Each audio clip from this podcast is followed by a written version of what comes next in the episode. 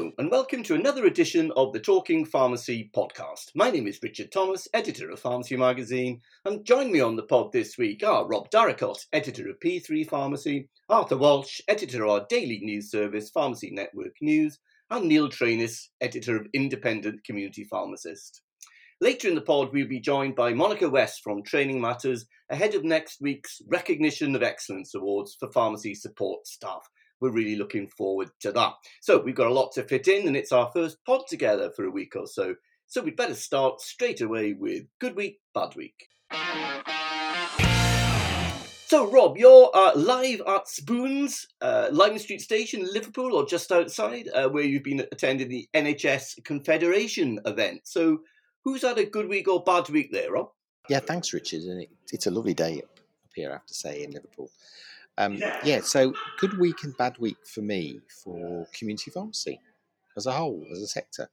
Uh, I'm at, as you mentioned, I'm at the NHS Confederation conference. Uh, I've been here the last couple of days.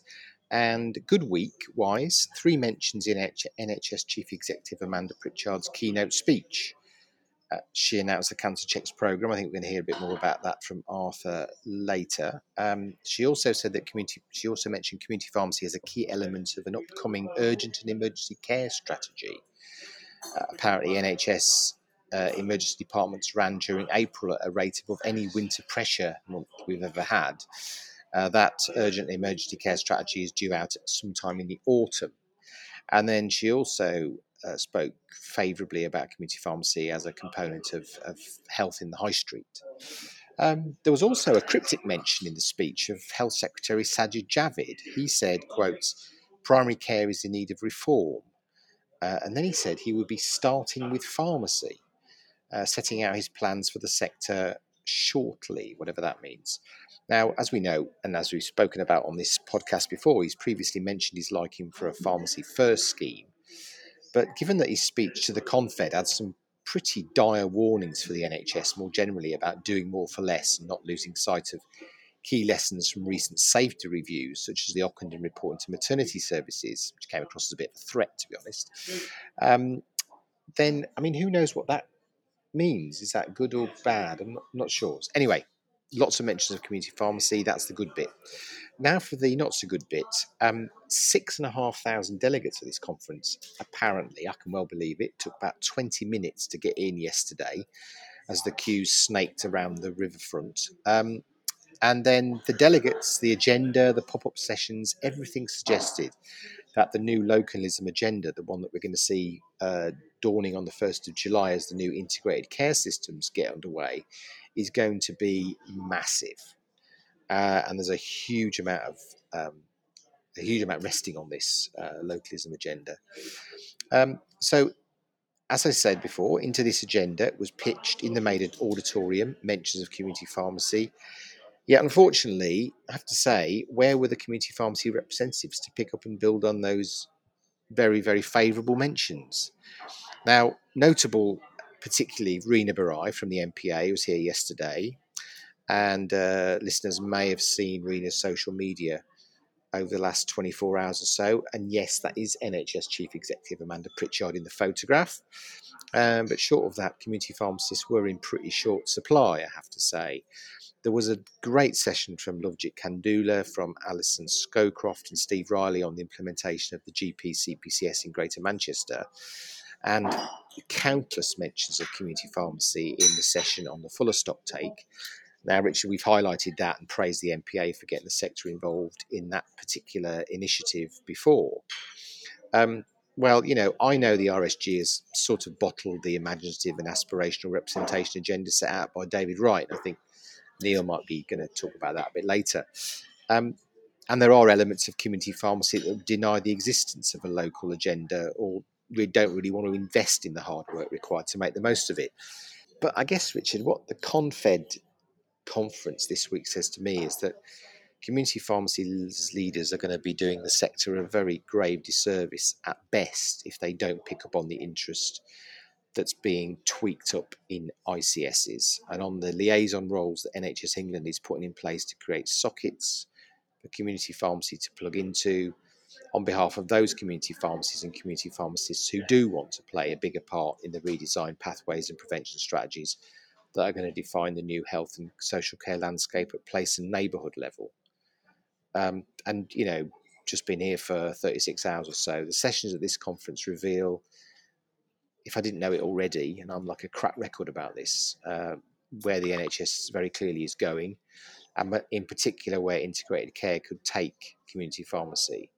Um, there's a new language out there already, um, but unfortunately, that new language is going to be news to community pharmacy le- leaders, even if they'd been here to hear it. So, good week, bad week. Yeah, thanks, Rob. Sounds a excellent conference actually, but like you say, disappointing in the extreme that that pharmacy didn't have, you know, a more visible presence, with the notable exception of of, of and Reena by the sound of it. So, um, yes, we we we're still not picking up on that local agenda. I don't think. Um, or not all the pharmacy bodies anyway. And yeah, what's uh, what's Sajid Javid on about? Promising a, a change in primary care, starting with pharmacy. What can that mean? Um, we'll wait to find out. All right, good stuff, Rob. Great start. Um, Arthur, then let's go to you. Good week, bad week. Uh, good week. Uh, Rob touched on it there. Uh, one of the big announcements in Amanda Pritchard's speech yesterday at the conference was that there's going to be a pilot uh, of um, pharmacies assessing patients for uh, for for possible cancer symptoms and um, or sort of if they see certain red flag symptoms such as cough that lasts longer than three weeks, difficulty swallowing blood in a patient's urine, uh, they will be able to refer those patients for assessment without having without the patient having to, to go by their GP, um, which is uh, I mean it's great um, for many reasons. I think for me the big one is that pharmacies just uh, see so many people, and especially in the early stages of cancer, people will kind of self medicate for symptoms that they think are something like heartburn it might be something a little bit more sinister that really needs to be checked out. So, um, in that sense, it, it really makes sense. Uh, details are still a bit sketchy. Um, my understanding is that um, uh, uh, Amanda Pritchard was keen to have uh, something, an announcement to make about community pharmacy and at, at the conference yesterday, and this was it, despite the kind of um, uh, service or, or pilot, I should say, not being quite oven ready. We don't know yet the um, the service design. Uh, we don't know which uh, NHS regions is going to be piloted in or which uh, pharmacies, obviously. But we understand that interest is quite high. Um, I've seen news reports that hundreds of pharmacies have, have registered an interest. I, have uh, not verified that, but um, uh, but yeah, so I think interest is, is going to be high in the service. Um, and also, one of the big unknowns about it is funding. Um, we don't know yet whether it, this is going to be funded within the, the global sum or, as you would hope, um, there is a cancer detection fund. There's a cancer detection and treatment fund that you would hope this is going to be funded out of because pharmacies are already so squeezed. I don't think they could throw in another sort of commission service within the, the contractual framework as it is. Um, refer, uh, the reaction has been really positive for the most part um, that I've seen. And the NPA said, you know, as a, as a highly accessible healthcare setting, pharmacies can play an important role in spotting signs of cancer, builds on the skills of a highly trained workforce. And the RPS mentioned, as, as I said, that, that a lot of people um, present to pharmacies wanting OTC remedies uh, when in fact it could be something else. Um, and AIM stressed that um, that it needs to be properly resourced and funded, which is going to be a key concern for, for anyone uh, uh, anyone sort of wanting to deliver the service. Um, but um, it's it, it's it's something that's been in, in, the making for a long time. People have campaigned on this for a long time, including um, the charity Pancreatic Cancer Action, um, because particularly with a disease like pancreatic cancer, um, the first symptoms someone might experience are could be you know something like heartburn persistent that that, that they that they see that go to the pharmacy for quite frequently. And uh, friend of the pod Ade Williams has also been kind of um, instrumental in campaigning for this. And he said it's now more important than ever that any delivery design delivers the vision scalability and sustainable model required. Um, I think I've seen a few sort of comments from GPs being a little bit more kind of uh, I wouldn't say skeptical, but sort of wanting to see the details. Martin Marshall of the Royal College of GPs said um, um, it's vital that pharmacists taking part in the scheme have the appropriate training and support to identify potential signs of cancer and support patients who may be concerned and anxious.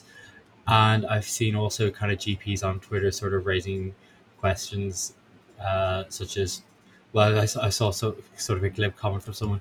Maybe as a GP, I should refer to pharmacists to get some urgent cancer tests because NHSE are setting up direct access for them, but not for us. Um, so, so, so that's the tenor of some of the comments. And I've seen another kind of GP saying that um, are the pharmacy pilots going to have access to rectal exams, bloods, and FITs to refer to uh, colorectal cancer pathways. So um, I think broadly really positive. Um, people think it's a, it's a good idea. It fits um, pharmacy's ethos and good for kind of uh, patients. So, but but but sort of a lot remains to be seen.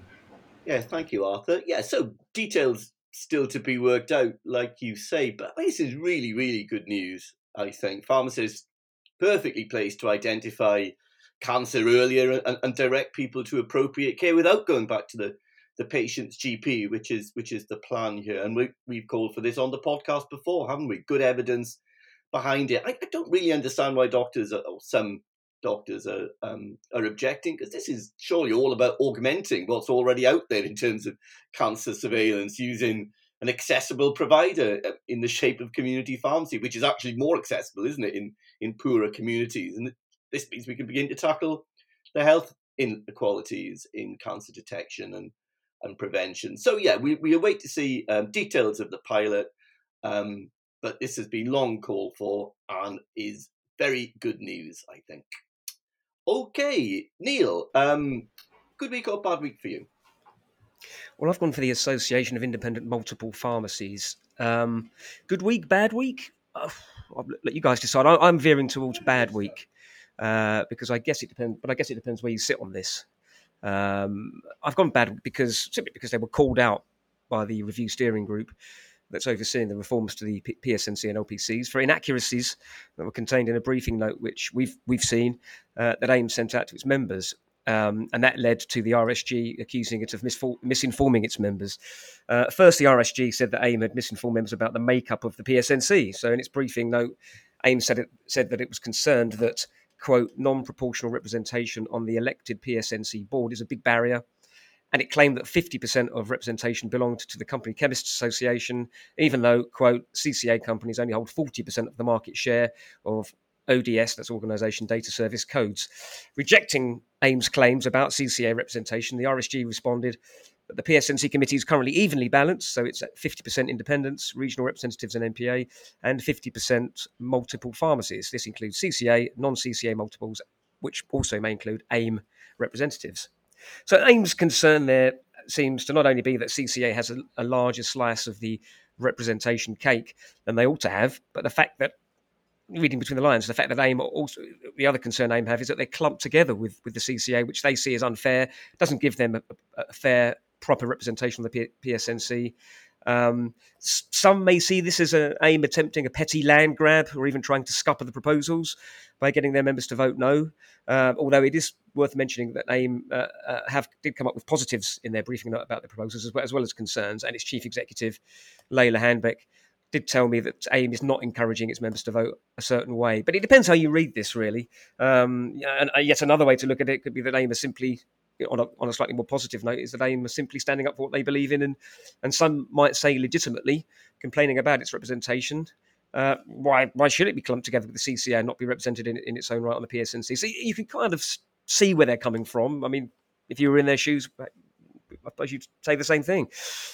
Secondly, the RSG accused AIM of misinforming its members about the consequences of a, of a, vote to reject the proposal. So, AIM, in its briefing note, warned members that a no vote would mean that the proposals are rejected and talks would, quote, need to resume until all concerns are addressed. Again, the RSG rejected AIM's claim and said that a no vote would signal the end of the discussions at that point because there would be no more resources available to fund the RSG and its terms of reference would expire at that point, uh, at the point the vote is held. That would be the end of the story. Um, and this is what the RSG said, I'm sure our listeners know, but this is what they said. They said a no vote on the proposals would mean that contractors do not want to take forward the suggested improvements to PSNC and LPCs. As such, PSNC and LPCs would not be required to make any changes, although they may choose to do so individually. Um, so that would be the end, end of the story, uh, according to the RSG. So AIM haven't come out of this looking particularly good uh, because they've been called out uh, for misinforming their their, their members uh, over over the proposals and, and, and, what the reality is. But on the other hand, of the, on the other side of the, the coin, you can kind of see where they're coming from. They'd like more representation. They'd like what, how they what they perceive to be fairer representation, and who wouldn't? But I've gone bad week for AIM simply because they've they've been called out, and, it, and that in itself is uh, is not a good look. Yeah, thanks, Neil. And uh, less than two days to vote uh, here um, for the RSG proposals. So, yeah, it, it's an interesting one, isn't it? Um, kind of accusations being being floated around. Um, I suppose what I'm interested by is how this might affect the vote because I think it's, I think the vote's on a knife edge. First of all, whether they're going to get to that that two thirds um, turnout that they need, uh, and then of course there's the yes no vote on the proposals themselves. Um, and it's it's narrow, isn't it? Because I would imagine you're looking at the CCA member companies voting yes. It looks like AIM are going to be voting no, and the independents probably split, and maybe um, maybe the the misinformation that's been that's being spread according to the RSG will affect that vote and affect how independents vote. So if you kind of do those rough sums on the on the back of a an envelope, you're going to get well. It, it's tight. It's really, really tight. Whether this is going to get through, and that's even assuming that the, the vote, the threshold, the voting threshold, or the turnout threshold, is reached. Um, Arthur, what do you think of all of this? Yeah, I mean, I, I think there's definitely. I mean, as you say, there's only a couple of days to go. Um, and it's it's there's a lot hanging in the balance there. It's it's unclear how it's going to go. I would say if it doesn't go through, um, potentially a factor would be the messaging from even the the trade bodies that are are supporting the proposals.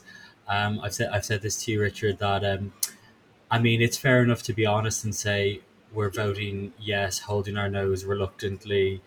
Um, but in terms of sending out a message to you know thousands of people that the message gets a bit muddy that way, and people are going to feel a bit. Hmm, do you know?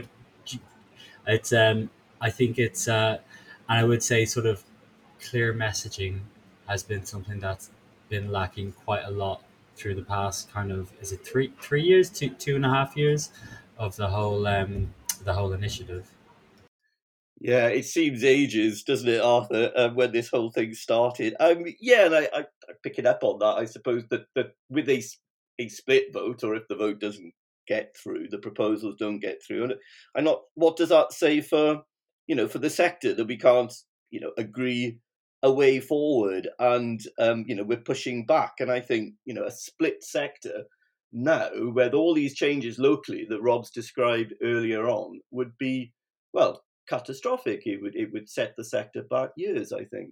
Um, so not being able to come up with a, a united voice on this, I think, will be very damaging. Um, Neil, do you want to just round up your segment? Yeah, it's interesting uh, how this is going to go, and as you say, it could well be tight, uh, a tight finish. But I, have got a sneaky feeling it will it will be pushed through, and simply because I and I've spoken to a few, uh, uh, uh three independents. I won't name them, but uh, you know they all say they're going to vote, um, and um, the reason I think it will sneak through is because I think there's a just purely out of fear or the anxiety that if they don't vote and, and this doesn't and this does go back to square one, this this could you know the risk is that we'll all look back at this in, in, in a year's time or 12 or uh, two years time and think what an opportunity that we that we missed. I mean this is a, a once in a 10 20 year potentially 20 year opportunity.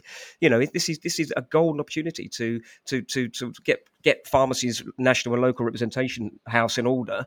And if they don't take the opportunity by just by voting yeah either way you know it's it's a case of well it, it, what a what a golden opportunity. So i think that that anxiety in itself is in i think i've got a feeling will be enough to see this at least enough votes be put through for this. Yeah let let let's hope so because the, the, the local collaboration integration uh, integrated care organization or systems trade is is leaving the platform, isn't it? And like Rob is saying, leaving the platform with a rate at knots. I'm not sure we're on the train yet, or or even at the station. So we, yeah. Well, let's see how the vote goes. Let's see how the vote goes. It's going to be tight either way, I think. Um, but it's a really important vote, and if you haven't voted yet, um, then please make sure you do.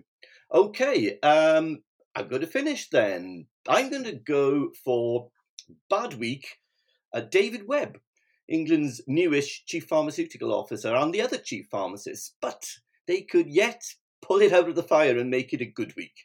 Um, let me explain. So, this is all to do with the Professional Leadership in Pharmacy Commission, which David announced to, to great aplomb in his impressive speech to the Clinical Pharmacy Congress the other month, which got him a Good Week nomination from Rob, incidentally. Well, the, the honeymoon period for David is, is well and truly over because when the commission makeup was revealed, all hell broke loose. Where was community pharmacy? Um, and I'll return to that. But let's take a step back first and remind listeners about the aim of the commission, which is to determine how professional leadership can be strengthened at a time of transformational change in pharmacy. Now, this is very laudable, um, indeed necessary, although also, I think, a rather damning indictment of the, the effectiveness and ambition of the, the profession's existing leadership structures.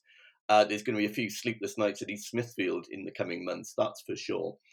Um, but yeah, the makeup of the commission, as originally announced, the lack of any meaningful community pharmacy representation on that commission, it got people very hot under the collar indeed, and understandably so. It's a glaring omission and a, a bad step, I think, or misstep by David and the chief pharmacists.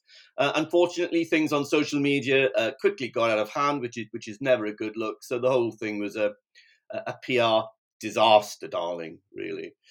Now, to me, when you look at that commission, it does have a rather unbalanced and unrepresentative look to it. Um, you know, except its members are, are, are, mainly very well known and able senior figures in pharmacy. It would be interesting to know the selection criteria, wouldn't it? Or, or the group's uh, terms of reference, or even how it's going to mitigate against possible conflicts of interest. So there's not much detail yet. Um, but, you know, the word on the streets also is that some of those commission members perhaps a little spooked by the negative reaction, not just from community pharmacists, but but pharmacy technicians and pharmacists from the pharmaceutical industry as well. They're, they're none too happy. And, and some of the commission members might be having cold feet uh, about being asked to take part. We'll see. Um, but, you know, that aside, the purpose of any commission, regardless of, of its composition, is to take soundings, uh, is to assess the evidence and engage as widely as possible. And, and co chair Nigel Clarke, formerly of the GPHC, of course, he's pledged to do exactly that. So maybe some changes to the commission structure may begin to repair the damage. And this is where David's bad week might just turn into a good week because I heard a whisper today, and we're recording this on Thursday, that there might be some late additions to the commission from community pharmacy, which is the biggest sector in the profession after all. Let's hope so. Uh, but chaps we'll just have to wait and see. So, as things stand, bad week for David Webb and the other chief pharmacists, but that could change. Watch this space.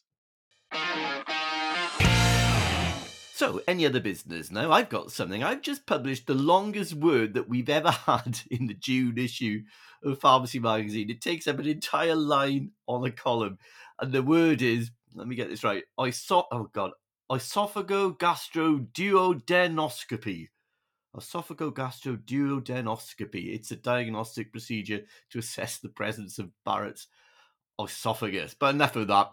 Uh, let's move on. In fact, let's welcome Monica West, editor of Training Matters, back onto the podcast to talk about the Recognition of Excellence Awards, which take place next week. Always a highlight of the year, celebrating our wonderful pharmacy support staff. It's a brilliant event.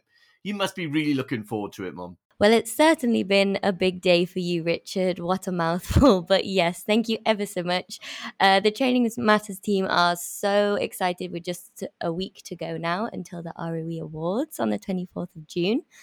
And unlike just about every train in the country, next week we will be full steam ahead, ready to welcome pharmacy staff to the Londoner Hotel in central London, where we will spend the afternoon recognising and celebrating the hard work they continue to do for communities across the UK. Um, so we have eight award categories this year, including the Rising Star Award, which goes to someone who's made a positive impact in the sector in just two years working in pharmacy. We have our Pharmacy Team of the Year award, to which this category was super competitive. We had over 50 entries alone this year, which was amazing. And we actually have a brand new category this year, which is our Health Equality Award, which rewards an individual um, that's made strides to tackle health inequalities in their communities, which is something that we know pharmacy staff do really well. Um, it's such a special event, and we're so humbled listening to these stories every year. So, yeah, it's going to be really, really special. And how can listeners keep tabs on the event and find out about the winners? Yes, absolutely. You can follow along on the day by searching the hashtag ROE22 on our Facebook and Twitter, which is at TM Magazine UK, as well as our newly launched Instagram, also at TM Magazine UK. Shameless plug here, but be sure to go and check it out because we will be posting throughout the day. And of course, we also have our ROE Awards supplement, which is a mini magazine coming out alongside the Training Matters July issue, where you'll be able to read about the full extent of our finalist achievements. And I implore you to do so because they are absolutely excellent. Thanks, Monica. We can't wait to celebrate next week the outstanding work of pharmacy support teams up and down the country. Good luck to all the finalists. We're really looking forward to hearing their amazing stories, some of them absolutely incredible. Right, that brings us to the end of this week's pod. Thanks again to Monica, Rob, Arthur, and Neil.